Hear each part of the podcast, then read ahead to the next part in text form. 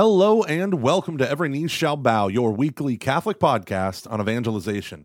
I'm Mike Gomer Gormley, and Dave, your face is enough. Van Vickle will not be joining us today. He's super booked with his Catholic truth about angels, demons, ghosts, etc., etc. talk, and I'm just lazy. So there you go. We are going to do another special episode of me yelling at people. This one will be unique though because you'll get to hear two talks in this one show. They're both brief. The first was given to 250 confirmation students at my parish for their first large group session where they meet up as a huge group before they go off to class. So I want you to pay attention to how I use humor, a little bit of my own testimony, and also with a sympathetic awareness of their struggles and issues and stuff, and how I weave that with the gospel of Christ and how Christ answers, aids, and loves them. The second talk literally happened five minutes after I gave the first talk. Did the first talk in the youth room, finished. They were applauding me as I ran out the door, went into the church, and spoke to our lectors for the lector training at my parish. I was given about 25 minutes to explain to them the gravity and beauty of being proclaimers of God's word. So I want you to listen for how I connect their task as lectors with their own personal spirituality and the goal of conversion. Now, I know what you're thinking. How come we get to hear Gomer's talks and not Dave's? There are two reasons. First, Dave doesn't know how to use technology and is generally scared of anything with electricity in it, so he doesn't ever record his talks. Second, I'm a narcissist, and I believe that every word I say ought to be preserved for posterity. So almost every talk I give, I record with my handy dandy iPhone in my shirt pocket. So once we get Dave on the old narcissist train, I'm sure we will be bringing much more of his applicable talks to every knee shall bow. Finally, don't forget to buy everything at ascensionpress.com, especially the Bible study on the book of Romans that you will hear about a little later in the show. Let's begin.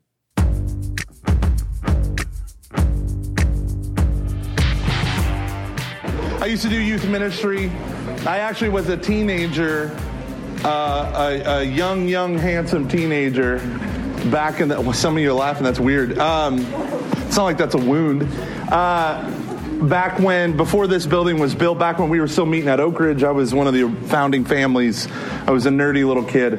Um, I'm sure that shocks every one of you. But now I do adult faith formation. So I was a youth minister. My first day was when they built this room, and uh, I made some popcorn, and I didn't turn it off, and it cooked for 10 minutes, and it filled the entire school. This is the day before the school opened, filled the entire school with burnt popcorn smell, all because I figured out how to hook a Super Nintendo to the projectors and I was playing it on a 10 foot screen and I was completely ignoring the fact that I mutilated popcorn. So that's my history, and yeah, it's very spiritual. Um, okay, so what I want to do is just want to introduce you to your confirmation year. I am not your confirmation teacher. I'm not going to. You're not really going to see much of me. Um, I know that's a tragedy, but what I just wanted to do every year, they ask me to come out and talk in the beginning.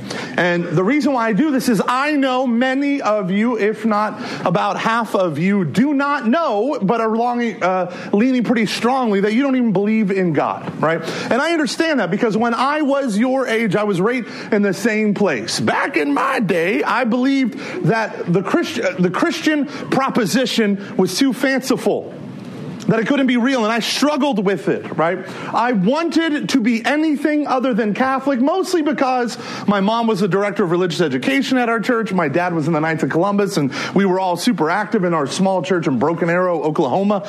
But I did not want anything to do with Catholicism, and I looked for every reason. But here's the problem I am a nerd. Nerds hate open loops. I had to close the loop, and I struggled with whether or not God existed. My problem was, uh, I was a teenager when the internet more or less was born, so they didn't have blogs then. They just called them articles. And I would read literally hundreds of articles by atheists, agnostics, theists, deists, and all sorts of people who argued all sorts of claims. And here's the problem. All of my friends, when I moved to the Woodlands and I worked at the Cynthia Woods Mitchell Pavilion, um, all of my friends didn't really go to church or any of that stuff. And I say, Oh, you're an atheist. And they're like, No, not really. I mean, maybe God exists. And I said, oh, so you, you, you know, I couldn't figure out what they were. I found out they belong to the religion of Meh. M-E-H, all lowercase, period. Does God exist? Meh. Oh, he doesn't? Meh. Like, they didn't really care. But see, as a nerd, my problem was the truth claims. If God is real, then not then, then I'm not God. If God is not real, then it doesn't matter right? Because if it doesn't matter, there's no ultimate standard, no foundation of absolute goodness. Therefore, there's no gradations of goodness. Therefore, there's no such thing as right and wrong, good or bad. There's only the advantageous and the unadvantageous. And so, what I began doing was studying this stuff because I had to know, not to feel, not to have an opinion, but to know, to be interiorly convinced of the facts that whether or not God was real. Now, many of you don't know this, but I wish that that you would understand this to the very core of your being. In fact, the church wishes you would, so much so that she's going to canonize, make a saint, a man who made this phrase popular, a guy named John Henry Cardinal Newman. He was an Anglican uh, bishop, and when he converted, literally tens of thousands of Anglicans became Catholic. Um, when John Henry Newman, uh, he would write, he was a brilliant intellectual. And he said in Oxford, he had this beautiful phrase where he would say, A thousand questions does not a single doubt make. And I want you to take that to heart this semester, this year. You can question your faith. I encourage you to question your faith. Why? Because a questioning mind is a sign of a mind that is awake. God did not create you to be a being of intellect and will as well as having a body with emotions and all that stuff. He didn't create you with reason so you would check your reason at the door of the church. That's stupid. I don't want you to be stupid. I want you to ask questions. Asking questions does not is not off limits. It is not a sign of a mind that is rejecting faith, it's a sign of a mind that's awake and trying to reconcile what we know with what the church proposes for our belief. And this is another thing about the Catholic faith. We have a saying. You might not feel this being a child of Catholic parents, but the saying still runs true. The Catholic faith proposes, it never imposes. I'm going to say that again. The Catholic faith proposes, it never imposes. So throughout this semester, you are going to have a lot of things proposed for your belief. And you are encouraged to ask, to seek, to find answers to these questions. It would be annoying, annoying if I were sitting in your shoes and I sat there silently with all these questions. Because chances are if you have a question two three four other people in your class do as well. Now i tell everyone who comes to my rcia program that's a program for people to become catholic and get baptized. I have another program called inclusion for protestants who want to become catholic. And we brought in about 100 protestants into the catholic church and about 50 or 60 individuals into baptism since i started here five years ago. And i sit every one of them down and i say ask me questions. Give me your objections. I'm a nerd. I'm not afraid I, if I don't know it, I'll probably lie to you, but then come back with a better answer the next week uh, because I have a lot of insecurities that I'm working with counselors about. No. Uh, so the whole idea, right? So I say that to him. Now, this is the coolest thing. A woman comes back to me after she becomes a Roman Catholic. I just saw her mass the other day with her son. And she said to me, You know, when I was at such and such a church, growing up. And when I became a Sunni Muslim uh, six years ago, and then when I converted um, to Catholicism, she said, You said something that changed my life forever. And I said, What was that? she said, A questioning mind is not a lack of faith, it's a sign of a mind that's awake. I said, Okay, why is that a big deal? She said, Because every other group told me that every question I asked was proof that I didn't have enough faith. And you came to me saying, Asking questions is proof that you take your faith seriously. There was a man who hated Christians that he literally officiated over the first execution of a Christian for being a Christian. His name was Saul of Tarsus. He was a brilliant theologian in the Jewish faith, and he saw these new upstarts, the sect called the Followers of the Way of the Lord Jesus, as a threat to his faith. So we had one guy stoned to death who happened to be the first deacon, a man named Stephen, and then he got a bunch of orders sanctioned by the Roman government to go to a town called Damascus and arrest and persecute them. On his way, he encounters Jesus and he becomes the man that we know today as the Apostle Paul. In 1 Corinthians chapter, I, I, let me just state two things. I don't care what your, we, some of y'all got a weird history teacher who says like crazy, like Christians have to believe the earth is the center of the Milky Way. And I'm like, what? And I literally had one of you students came up to me after the first life night and they were like, is this true? And I was like, what in the what? So, Let me just tell you, a Roman Catholic priest taught Albert Einstein about the Big Bang. Albert Einstein did not believe the universe had a beginning. Father George Lemaitre proved mathematically before Edwin Hubble's uh, radio telescope detected the background scattering radiation and demonstrated the mathematical proof. Albert Einstein had to publicly apologize to Father George Lemaitre because earlier he said, uh, Your math is impeccable, but your physics is awful. Then he had to publicly apologize and say, I was quite wrong about Father George George Lemaitre. He was right, and I was wrong. Now, Catholics are not afraid of science. Catholics aren't afraid of any of this stuff. But I need you to understand this incredibly important point. In your English lit class, in history class, especially when you're going through the Crusades and you're like, sure wish no one could see me now, right? And you're like, oh, good, we're going to talk about the Inquisition. That's fun. Um, as we go through this stuff, as you go through this stuff, I want you to understand something. No one has delivered a more devastating critique of religious hypocrites, of people who say one thing and live a completely different life, than the prophets in the Old Testament. No one, Karl Marx in the Communist Manifesto can't touch the scathing report against hypocrisy that is found in sacred scripture. All right, you're not the first one to notice it. I'm not the first one to notice it. It's actually in the Bible. But also, St. Paul, and I'm going to leave you with this one thing. Brothers and sisters, Christianity is worthy of belief only if it's true. If this is not true, do not believe it, run away from it. This is the advice of St. Paul in 1 Corinthians chapter 15. St. Paul is talking to a group of Christians in a town called Corinth in modern day Turkey, and he says to them, Hope you like sandwiches. Just kidding, it's a turkey joke. Uh, he says to them, those dumb, just pretend like I didn't say that. That was so dumb. It was so dumb. Clearly, I had a Thanksgiving joke. It's one month away. Too early. You're right. Halloween. Um, no, St. Paul writing to the church in Corinth, I got to end on this note. St. Paul writing to the church in Corinth says this. They started to deny whether or not someone could rise from the dead. Now, as Christians, we believe the very body, the very body that was crucified on the cross three days later, rose from the grave. Why do we believe that? Well, there's a whole bunch of convincing and converging evidences that point to the resurrection of Jesus Christ, right? We know more about the historicity of a man named Jesus of Nazareth than we do Julius Caesar. The earliest writings we have of Julius Caesar go all the way back to 900 AD. The earliest writings we have complete New Testaments going back to 200 AD right? So St. Paul says in 1 Corinthians chapter 15, I would encourage you to read it on your own. He says basically this if people are not raised from the dead, then Christ was not raised from the dead. And if Christ is not raised from the dead, then you and I are still in our sins. And if we are still in our sins, of all people on the face of the earth, we are the most to be pitied. Translation.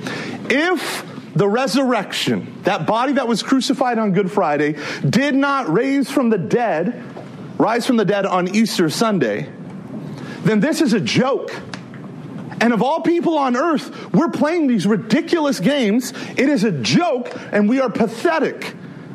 Unless it's true, then it is our job to go to the ends of the earth and to tell everyone the good news that death is not the end, that injustice does not have the final word, that power and the love of power will eventually be converted by the power of love instead of the love of power. So, what Jesus Christ wants you to know as you begin your confirmation year is that number one, that God is real, that God knows you personally and even if you are going through depression, anxiety, drama, hurt, pain, suffering, if you yourself feel lost, God wants you to know that the cross proves that He understands your pain. Now, many of you might hear those words. You look at a crucifix you see a lily white Jesus with a kind of a smile in the corner of his mouth. That was nothing what it actually looked like. It was a horrific scene. But the idea was he has the scars to prove he's down. He knows your pain, he knows your suffering, and he's not going anywhere. He knows that so many people in your life are dictating who you are and who you should be. When all he wants you to do right now is to know that you are known and loved. I tell this to everyone, and I'm going to end on this note.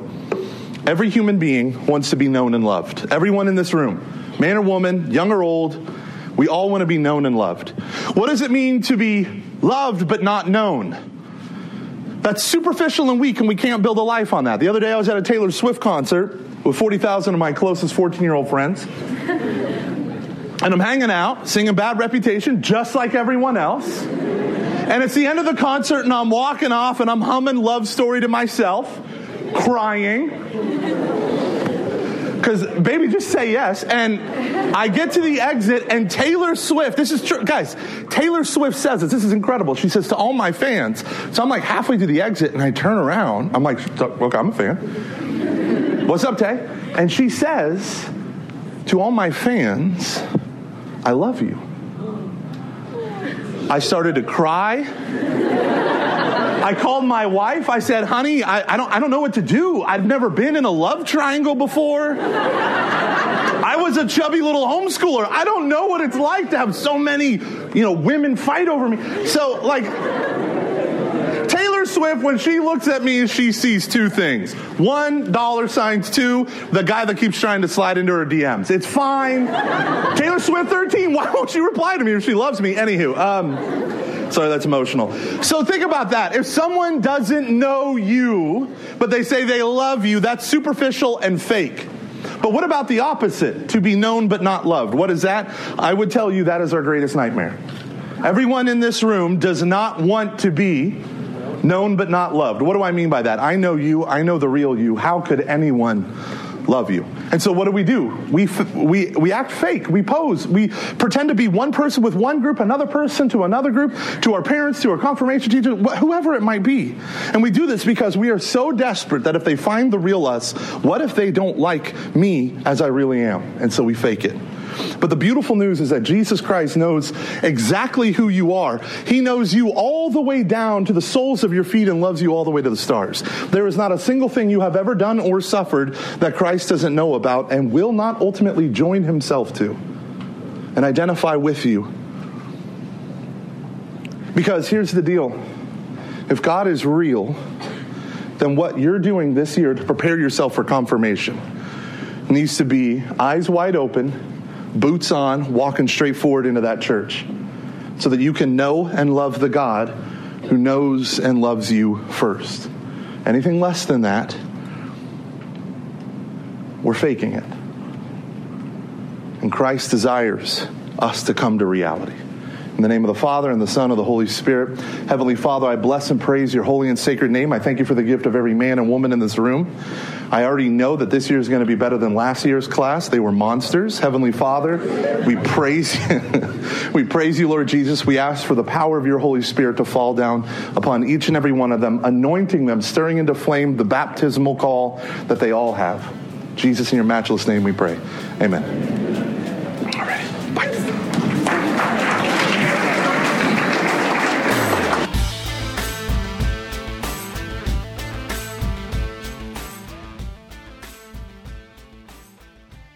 Imagine this you're walking down the street and a Christian at a table with a bunch of pamphlets asks you, Have you been saved? What would you do? Would you know how to respond? Hi, I'm Dr. Andrew Swafford, and I'm co presenter along with Jeff Cavins in Ascension's new Great Adventure Bible study, Romans, the Gospel of Salvation. In this study, we teach you the biblical foundations for the Catholic teaching on salvation, how to explain salvation quickly and easily to non Christians what St. Paul really meant by works not leading to salvation, and how we can enter more deeply into Christ. Paul's letter to the Romans has been at the center of reflection, conversion, and controversy from the very beginning, and it's widely considered his greatest work. I invite you to start a small group in your home or parish and embark on this great adventure. Romans, the Gospel of Salvation, is available for pre order right now and for purchase on September 1st, 2019. To order, visit ascensionpress.com.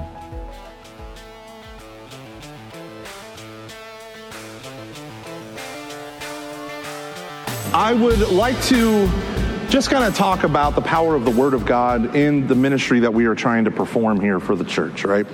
And what I mean by that is every Roman Catholic who is baptized is called to be an evangelist. Right? You are called, according to your baptism, to be priest, prophet, and king in Christ, who is the absolute priest, prophet, and king. And what that means for us, these are not just religious words that we use to pad our self esteem.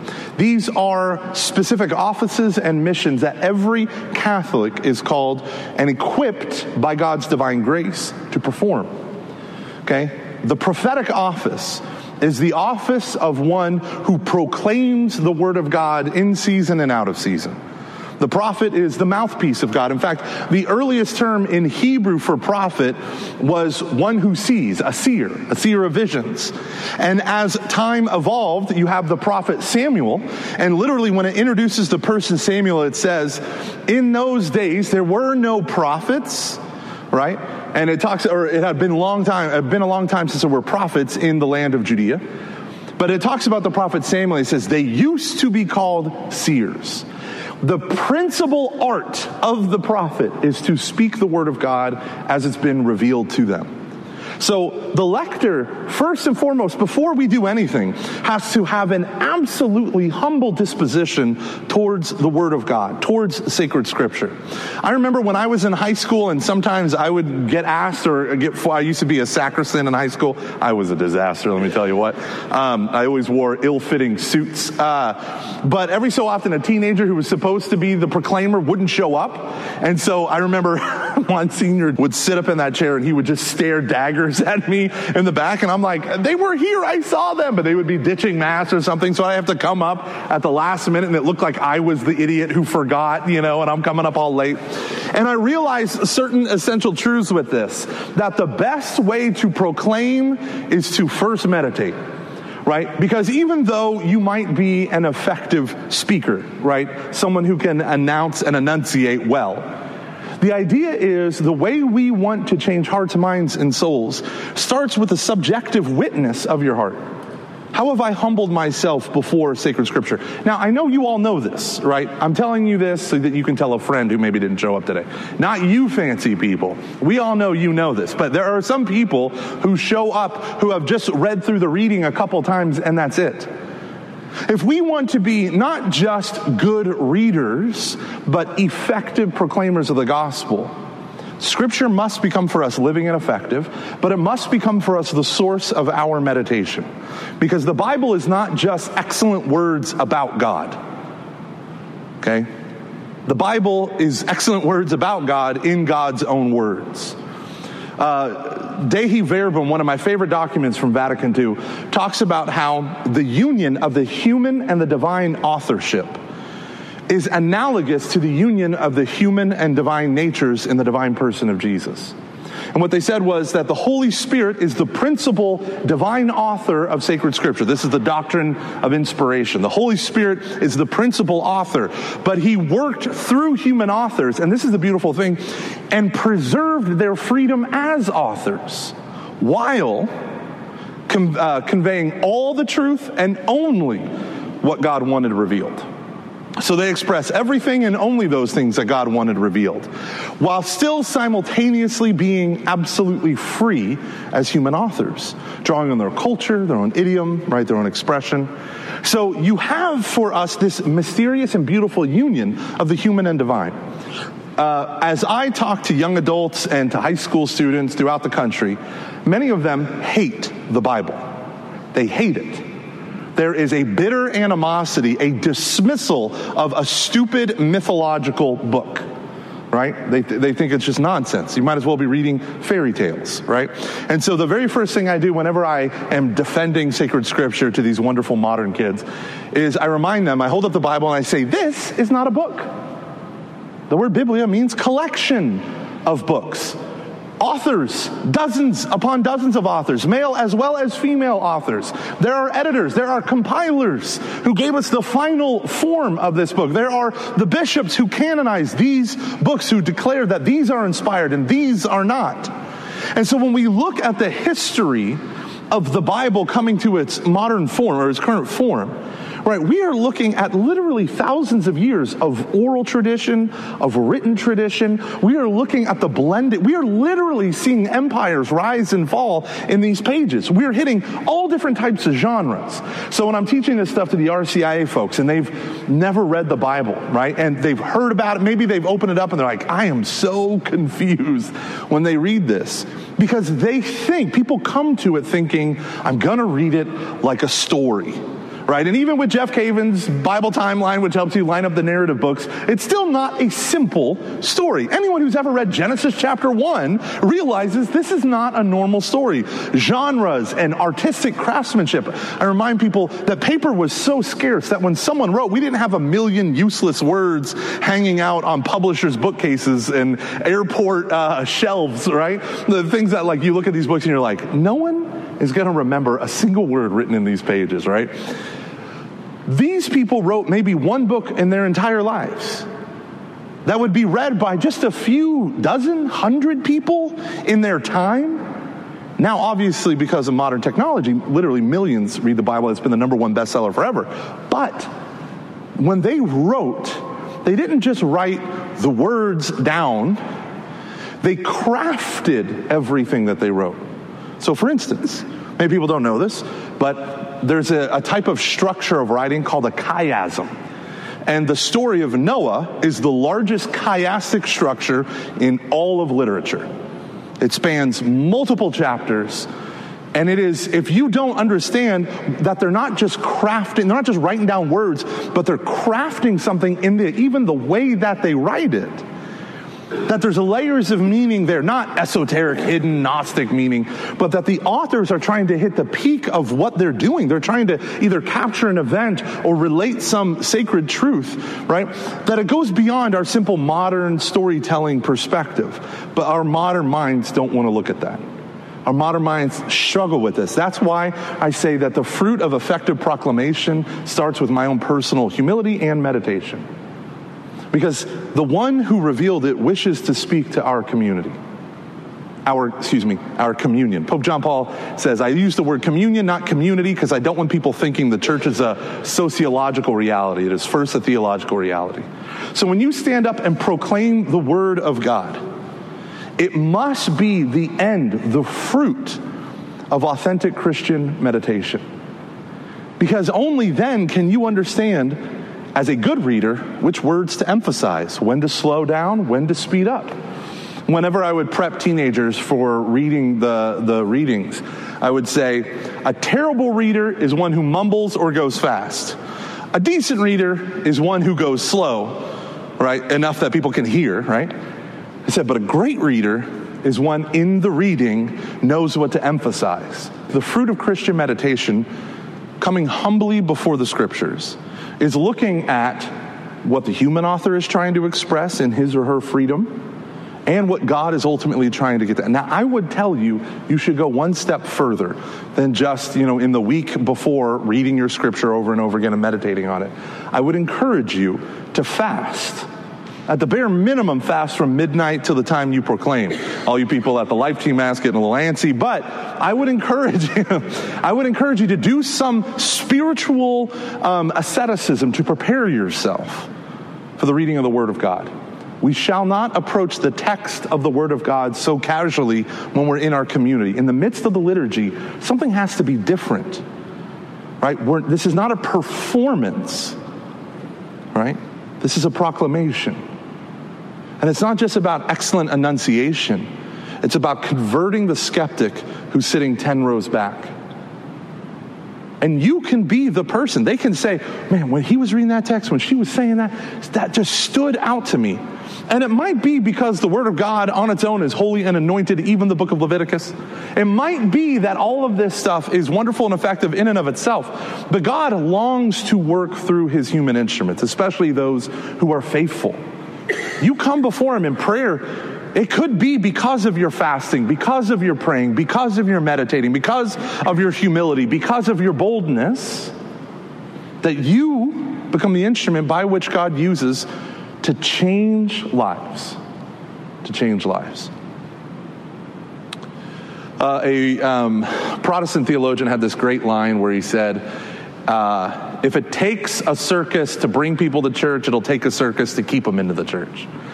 As I've grown since my days of youth ministry and whatnot, I've always been a nerd and I've always focused on education and, and meaning. I just talked all the time.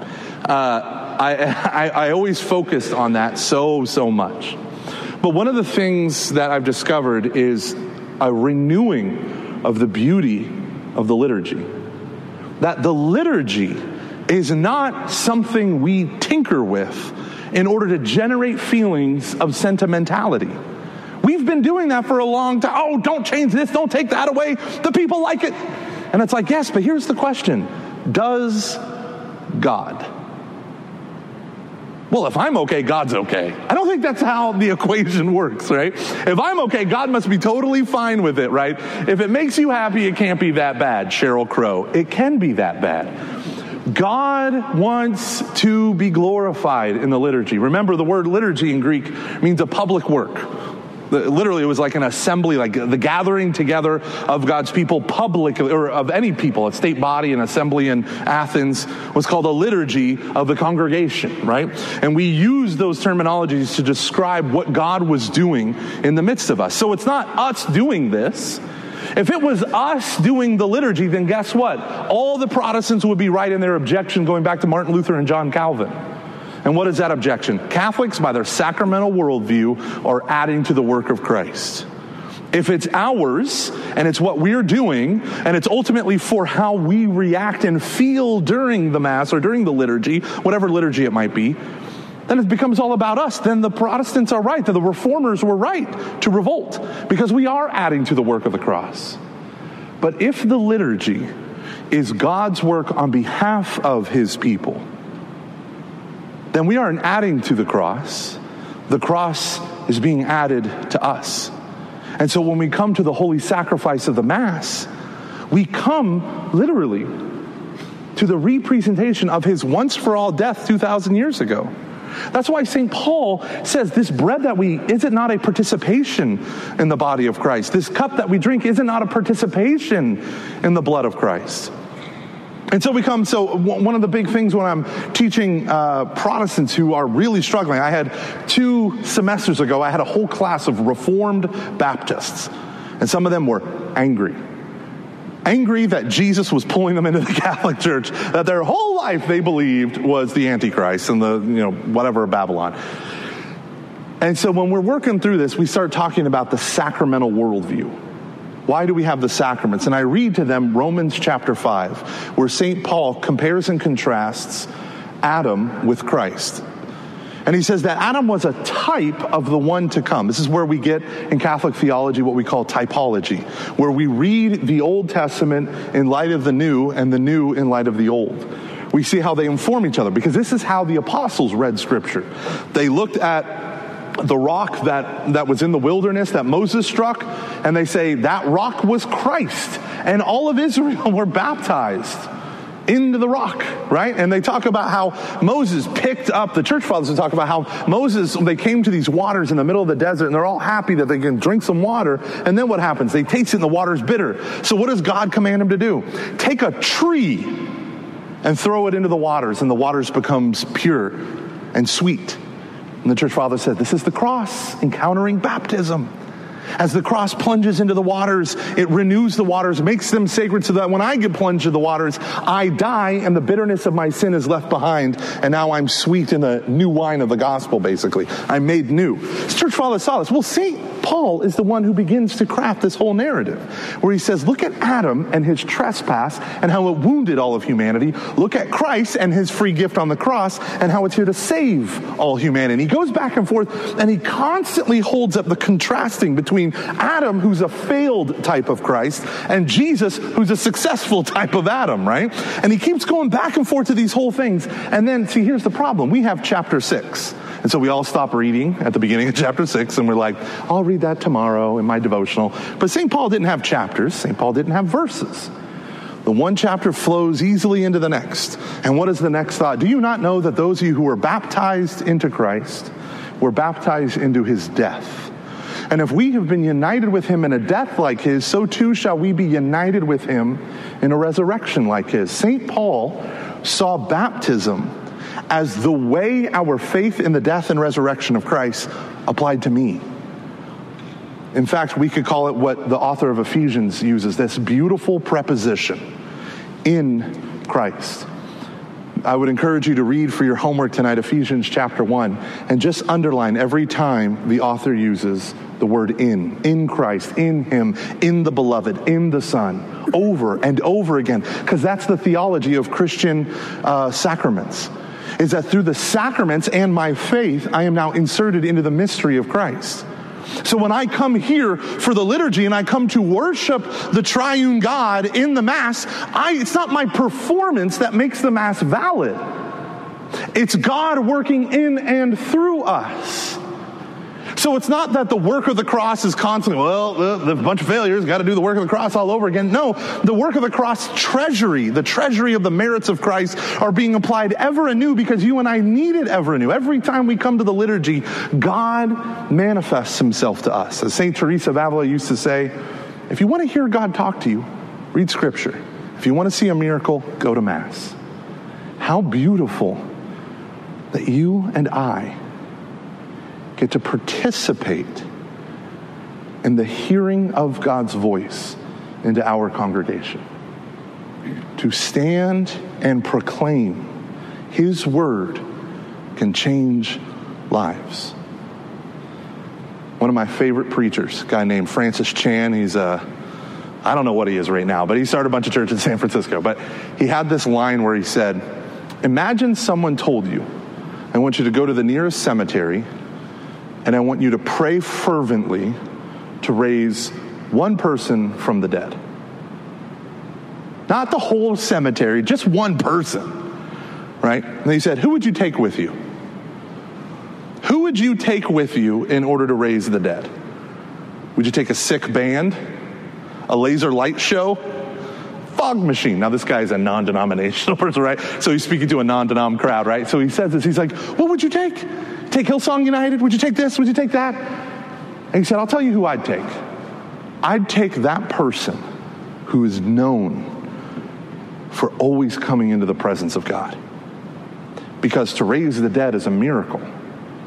And then he said this, and I, I will never forget this. He said, And isn't that what conversion is? Taking someone who is dead in their sin and bringing them to life in Christ? Isn't that a greater miracle because it's, you know, God saying, I will take away your heart of stone and I will give you a heart of flesh? Like, isn't that a new thing that I can't accomplish on my own power? Even more radical because it's spiritual, not just the physical reanimating of a corpse, but it's the changing of the destiny of an immortal being? And he says, Yet when we come to these worship services, when we come to these things together, what do we ask? Was it good? What do we mean, was it good? How do I feel when I leave? And then he says, How does God feel when you leave? That you came in to worship him or that you came for yourself? And these words hang over me. I think about these words in the middle of the night and I wake up and I go to the bathroom and then I go because I'm now in my 30s, right? Once you hit 35, you go to the bathroom in the middle of the night. You no longer have a left and a right knee. You now have a good and a bad knee, right? So I'm stumbling around and I go and I lay down, trying to be super quiet, not wake my wife, and these things just run through my mind like a crazy person. I should stop watching so many YouTube videos before I go to bed. But these things just hang in my head, and I think, do we understand the power behind them?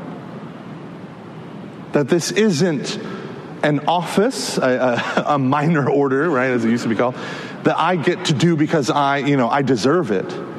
This is an absolutely privileged position. Someone on any given Sunday or Saturday evening or daily mass, someone sitting in these pews could have their lives changed because you were fasting and praying for that person. So I would encourage you not just to proclaim the word of God from a heart of Christian prayer, but to fast and to pray that your proclamation leads to the conversion of someone in our pew. How awesome would it be when you stand before Christ's throne in judgment and people you don't even know come out and say, Because of him, because of her witness, I responded. I converted. I was dead, but now I'm alive, was lost, and now I'm found.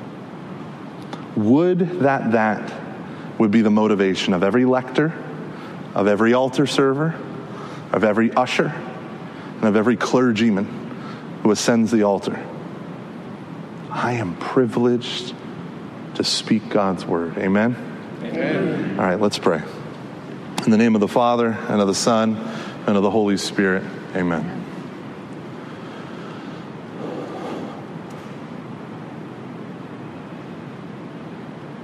In the beginning, God created the heavens and the earth. And the earth was formless and void, and darkness covered the face of the deep, and the Spirit of God hovered over the midst of the waters.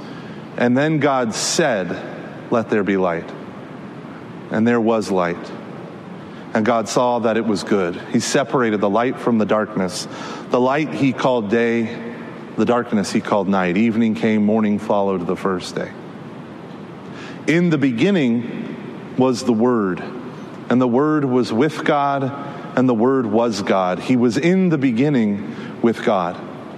Through him all things came to be, and without him nothing was made that was made. In him was life, and this life was the light of the human race. The light shines in the darkness, and the darkness has not overcome it. The Word became flesh and dwelt among us, full of grace and truth. Jesus. Your name spoken is like a spreading perfume, filling this place, drawing us ever closer to your most sacred heart. Jesus, now, through the intercession of Venerable Bede and St. Paul and every evangelist who has gone before us in our great Catholic tradition, Jesus, draw us ever closer to your word inspired. May we contemplate its most sublime truths. May we humble ourselves before its teachings. May we desire the God it speaks of the God of Abraham, Isaac, of Israel, of Jacob, of Jesus. Lord Jesus, may we this day grow in the grace and truth of our baptismal call to be prophets. In the midst of a culture that has wandered away from sound doctrine and wandered into myths, a culture that cultivates for itself teachers that suits its own liking, who with itching ears seeks out those teachings that confirm what it already believes rather than a church that proclaims the truth. Jesus, I trust in you.